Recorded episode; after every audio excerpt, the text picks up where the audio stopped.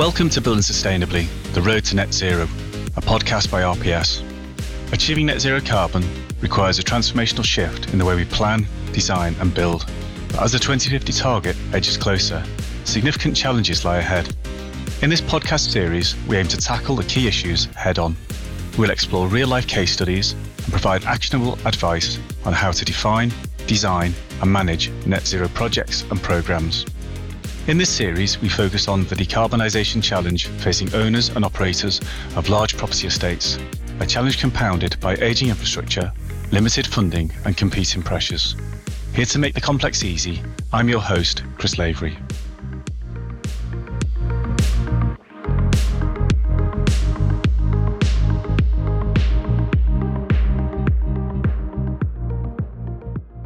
Working in and around the UK public sector for over 30 years, Sean Hanson is no stranger to delivering changes and knowing what needs to be done in planning ahead to build a better future.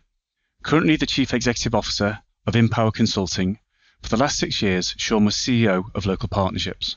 Before that, he was Managing Director of Citizen Services at Serco, and there in his career, Sean spent 12 years at Camden Council, followed by spells at Fareham Council, Liberata, HBS/Mouchel.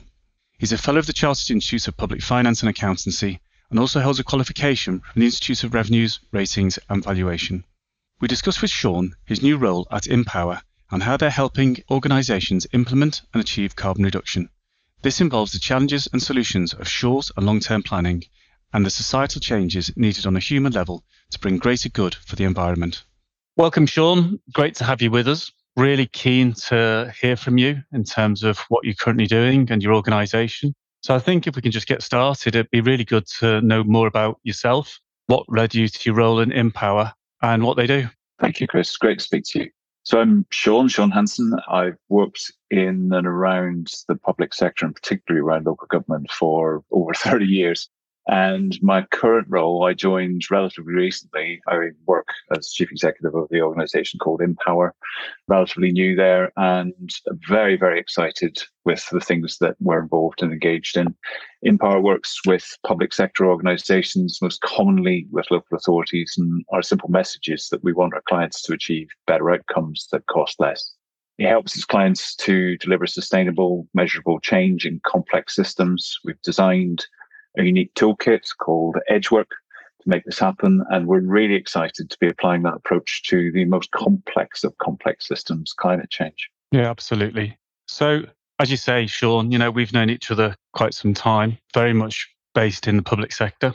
So you've seen a lot of change. Sure. So what do you think about the current support and guidance that major services have available to achieve net zero carbon? Well, I think up until the point that I joined IMPOWER very recently, I would say that, particularly in my last role, it's mostly a place-based organisation rather than people-based. And within that kind of environment, certainly while I was there, I pivoted the organisation into very much a climate change-based organisation and the response to climate change. The work we do at IMPOWER is more sort of delivery of change. I would say 80-20 delivery of change. And so consequently, it's more focused on people, its behaviours, sort of social care and health and the integration of those services. And the thing that we really look for in terms of that strapline about better outcomes costing less is that we actually care really passionately that there is actually a tangible impact for the work that we do. It is a different kind of consultancy. And to answer your question really directly in terms of the thoughts and the current support and guidance, I would say, well, actually, to be perfectly honest, we all know that the right level of support isn't there at all. But it isn't just about support and guidance. We have to mention funding. The funding isn't flowing into those areas in a way that we would expect. I think it's fair to say that my experience over the last couple of years is that things are starting to change in that in terms of net zero carbon, that has been the focus and mitigation has been the main focus of what certainly public sector and local authorities have been focusing on.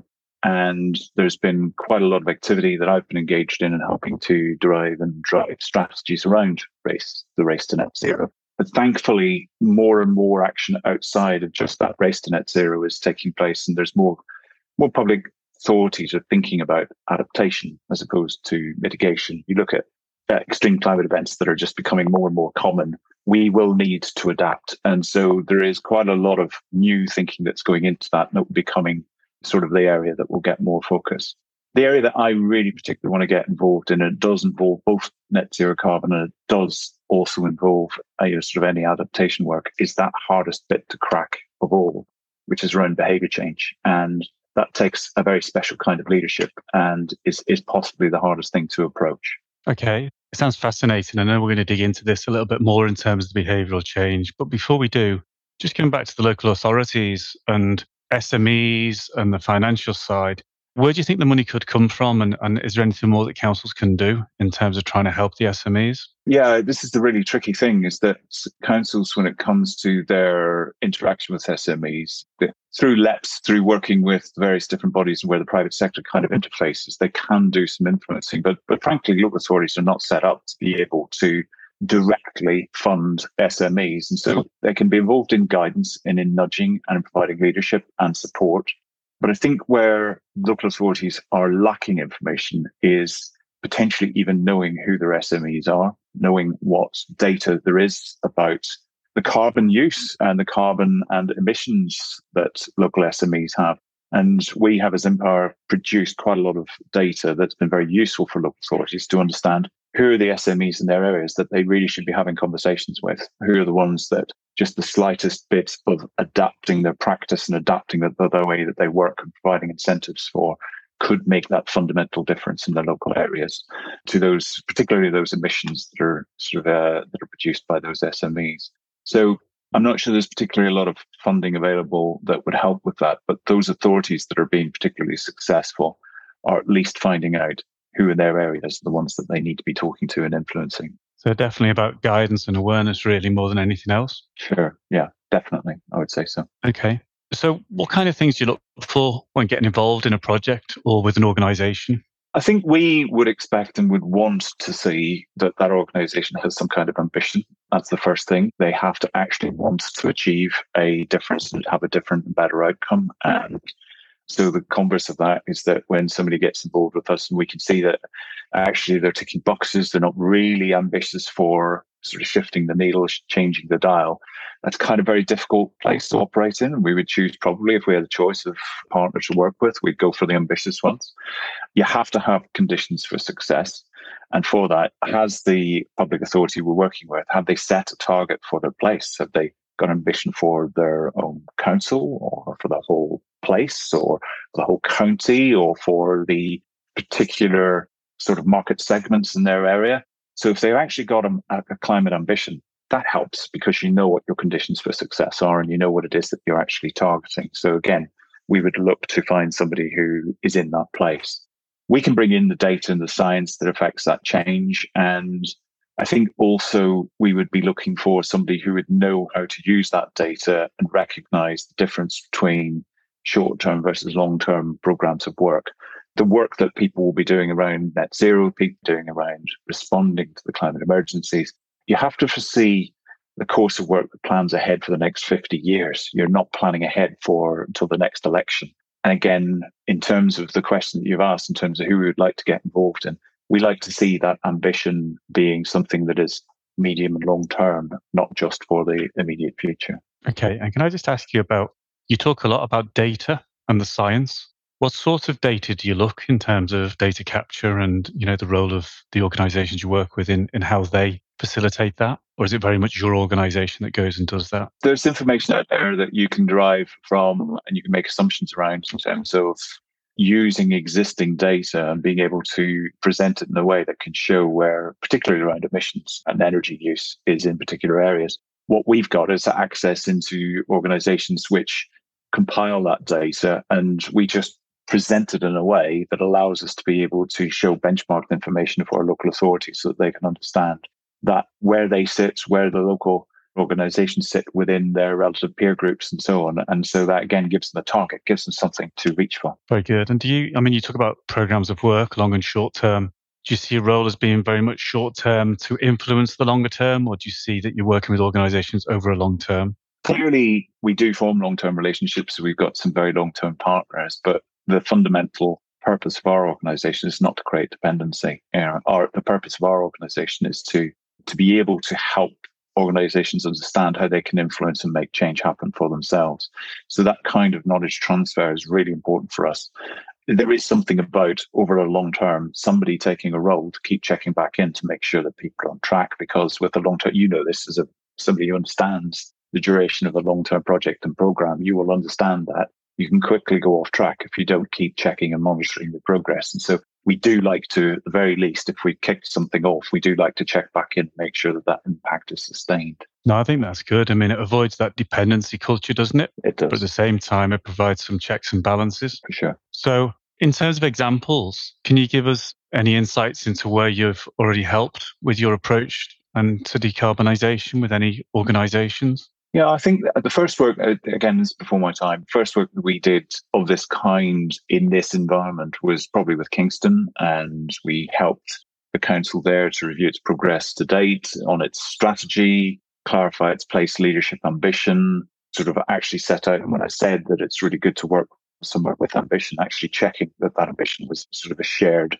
ambition and one that they were all aligned and coalescing around. So we helped them to design their plans for their new administration's programme of works that came from all of that ambition.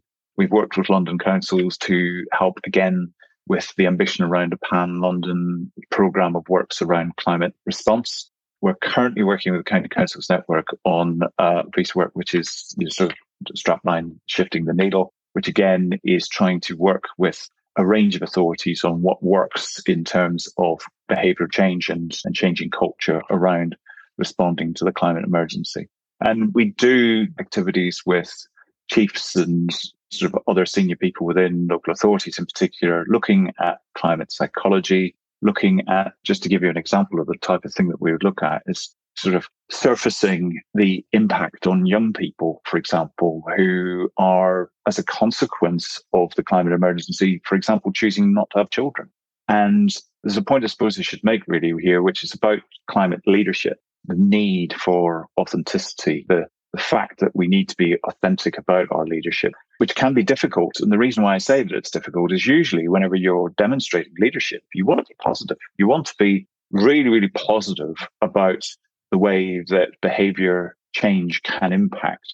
But actually, there's a lot of really negative messages with climate change. There's a lot of negative things that you kind of almost need people to understand the severity of the issues that we're facing, which can be quite negative. And being authentic with that negativity, but also extremely positive about the potential for change, is something that we try to work with as well. So the groups that we're working with, and in relation to your question, they all seem to share that ambition, which is to be really, really realistic about the need for change, but also wanting to be very positive about the fact that we can actually achieve it. So it's really a very different approach to the technology approach that we see elsewhere. So I'd really like to just ask a little bit more about the behavioural science and how it's applied to the decarbonisation programmes. So if you wouldn't mind, just explain a little bit more about how it's applied. Sure, yeah. Well, it's really interesting. I was involved in a discussion just in the last few days with some of my colleagues who were referring back to a council that had, for example, made a choice. A cabinet had made a choice that at one of its sessions, where they would usually put food and meals on afterwards, they'd made a change, and that change was they weren't going to serve meat at one of these cabinet sessions, and that was going to affect behaviour change. And a response from the team of people that I work with who are behavioral scientists was just horror, because that's not behavior change. That's restricting access to things, which actually tends to create a backlash. And if you're doing and using behavioral science and behavioral psychology, you need to understand that there's a difference between restricting people's access to something and actually persuading them to do something different. Those are two very different things. And so the type of thing that attracts us, and I would use as kind of an example of something that's really quite interesting. And I'm very happy to follow up by suggesting links to it. I think you can Google it under TED Talks for Alex Laskey, how behavioral science can lower your energy bill. Fascinating TED Talk about how behavioral science can apply to climate change and net zero, and particularly around energy reduction campaigns. And if I can steal Alex Laskey's kind of premise for this TED Talk, it is that he referred to a piece of research that was done in the United States several years ago, where they chose 4 different messages to go to a local community to, in effect, affect the amount of energy that was used in those four different areas. They used four different messages. And the first message that was used was around just basically, you will save energy, you will save more money if you turn off your air conditioning and turn on fans. That's the simple message. The second was an environmental message. So it was like, save the planet, use less electricity. The third was actually appealing to the fact that if we continue using energy in the way that we do at particular times of year, we're going to get blackouts. So save energy. And in every single case for those three different messages, you would look to and probably guess as to which is the one that was most effective. In actual fact, none of them were effective at all. The context around moral guilt or guilt around saving the planet didn't work. The idea about, we're all in it together around blackouts, please help reduce blackouts, didn't work. Tell you what worked, and tangibly so that it actually did reduce the costs and reduce the energy usage, which is the fourth message, which was turn on your fans, turn off your air conditioning, because 77% of your neighbours are saving money as a consequence of this. And that simple social pressure message actually had a huge and tangible impact. And this is the point about behavioural science, is that it's not necessarily the things you think will make the difference or shift the needle or change the dial. You need some science behind it to understand what really motivates people to change their behaviours over a long term.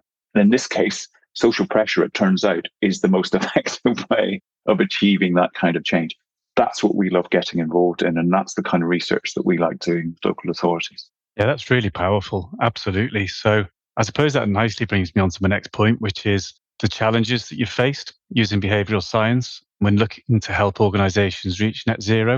And I think within what you've just said, it gives you an idea of some of the issues that you will face. I think the challenges are the most obvious ones, and I think I've probably already mentioned one or two, which is particularly, I'll start with the lack of authenticity. If you don't believe in this, if you aren't credible, if you're trying to demonstrate leadership around this stuff, but you're actually not thinking it through, that whole point about the cabinet reducing the meat, there's a principle there, but you're actually not bringing people with you. You're not being authentic to co-producing an answer with people and trying to help shift the needle. And so consequently, the first thing I would say is the challenge is, you need to be authentic. And if you're not authentic, try and find somebody who can be. You can't just ride the wave and assume that because you've just kind of caught up with everyone else and you're kind of just behind it, that you're okay. You just need to have somebody who's passionately credible, who can lead.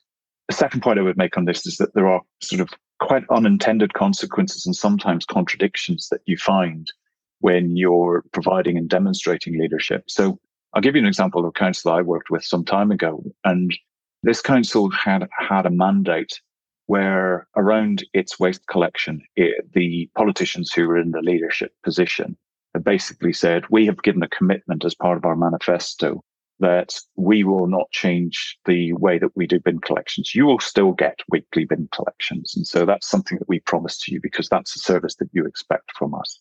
Same council, while I was working with them, made a commitment, a huge and very aggressive and very, very powerful commitment to changing its response to the climate emergency, wanted to be one of the greenest councils in the world. And when I had a conversation with one of the leading politicians and said, do you not understand the contradiction of what you've just done there? You have just committed to being one of the greenest councils, and yet you're following a waste policy, which is probably very, very old-fashioned in terms of it is not promoting recycling, it is not promoting reuse, it is not promoting anything other than committing to continue to send stuff to landfill. There's a contradiction there. You need to work that through. And I think, again, to the challenges, I don't think there's a single politician who made that commitment to the green agenda who understood that they were contradicting themselves. But there is that need to think through that type of thing. And I would say, just finally, in terms of the challenges, we can fiddle around in the edges, and some of the small nudges can lead to bigger nudges, but actually the truth of it is you need to go after the stuff that has the biggest impact. This is an emergency, this is a crisis, and we do need to make sure that we make a fundamental difference.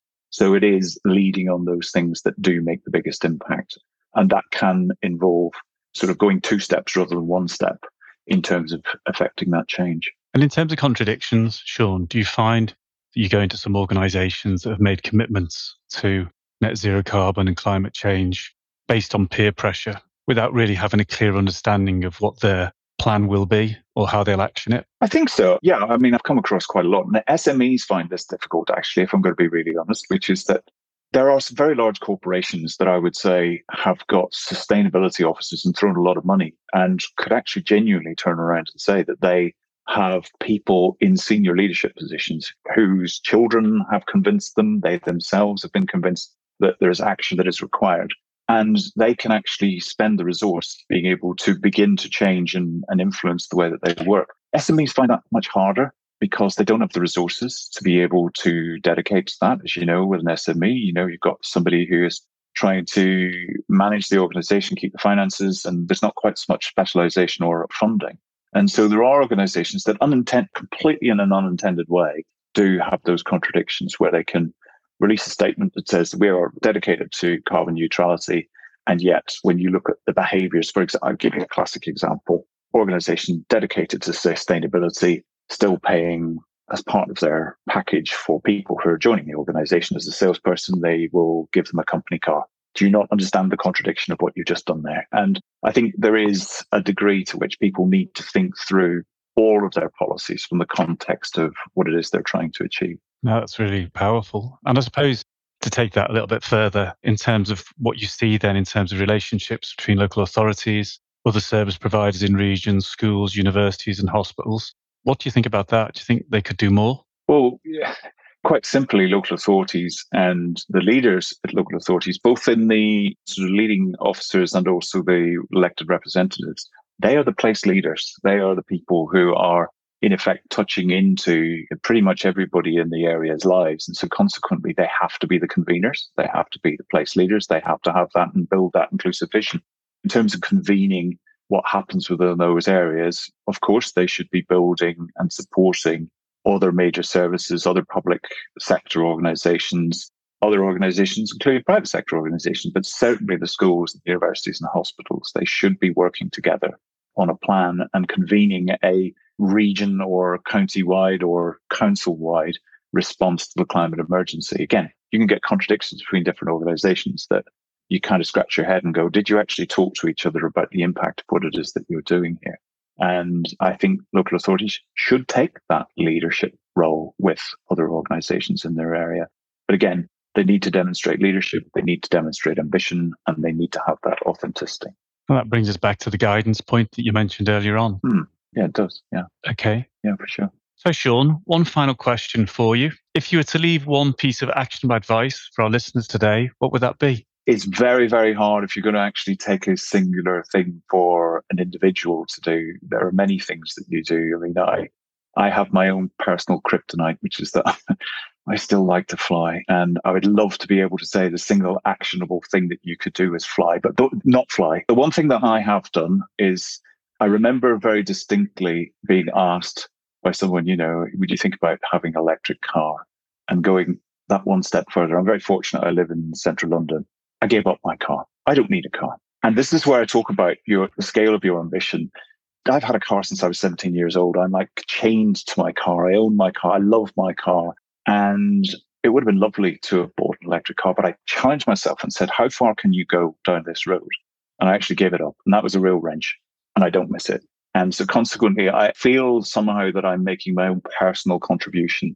And rather than picking one, whether it's not flying, whether it's choosing to eat less meat, whether or not it's actually doing something about giving up a car, whether it's being a climate leader, doing some training and persuading other people, stay on the side of the crisis that we're in, take one thing and do it for yourself. But my one thing was to give up the use of the car. Now, that's really strong. I'll be honest with you. That's a major step, probably a bit beyond many people, but fair play to you. So listen, Sean, that has been fantastic, really insightful. It's given us a very different perspective on things to some of the other discussions we've been having. So I'd just like to say thank you very much for your time and also very best of luck in your new role with IMPOWER. And I wish you every success. Thank you, Chris. It's been an absolute pleasure. Lovely to see you. Lovely. Thanks, Sean. All right. Thank you.